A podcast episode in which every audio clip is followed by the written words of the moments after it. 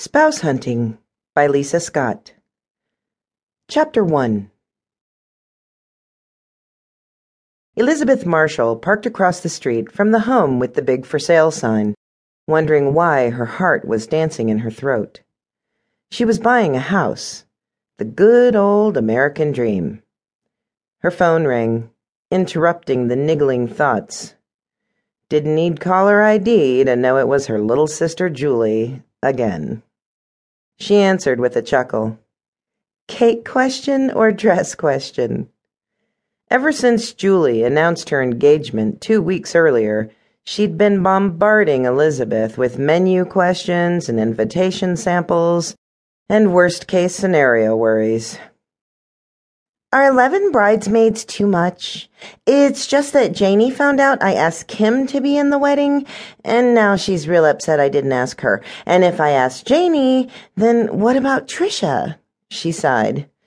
This wedding stuff is so hard. You're telling me, sister.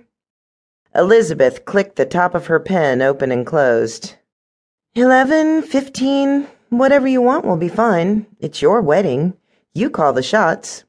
Listen, I've got an appointment with a realtor. I've got to fly. You're not even married. Why are you buying a house? Julie took it quite personally that Elizabeth had quit the dating game. Not that it stopped her from playing matchmaker. Elizabeth swallowed a sigh.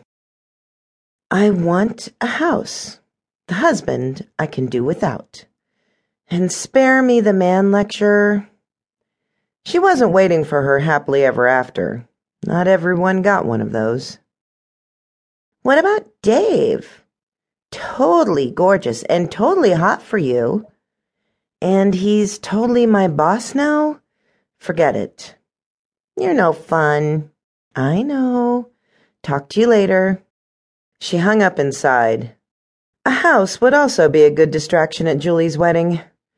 When everyone was sure to ask, when are you getting married? So, bonus points for that. She was still clicking the pen, fast. She slid it onto her clipboard, grabbed her purse, and crossed the street to the cute Cape Cod, flanked by two lilacs, heavy with purple blooms. She gave the house a this might do nod. But how would the realtor stack up? His ad said he had the experience to Find exactly what you want. Elizabeth squared her shoulders and thought, Mr. Henry Watson, you have your work cut out for you. Just like every sales clerk, waiter, and hairstylist who came her way.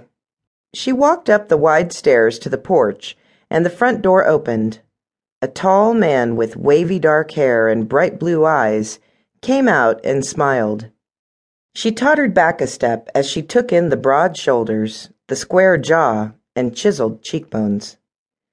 He was simply the most gorgeous man she'd seen in ever. This wasn't good. Elizabeth?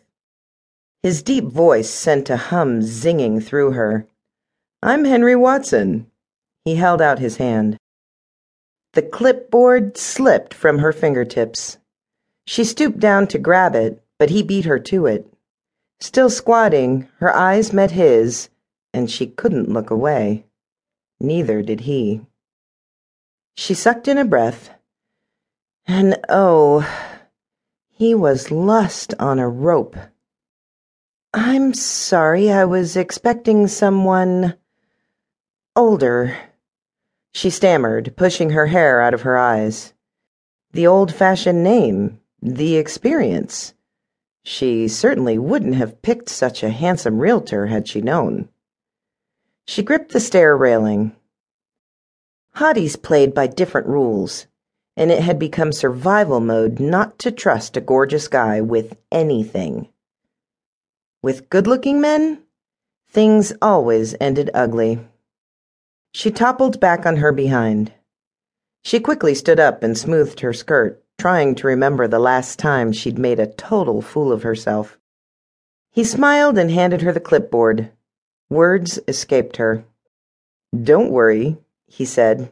I've got ten years in the business. My father taught me everything I know.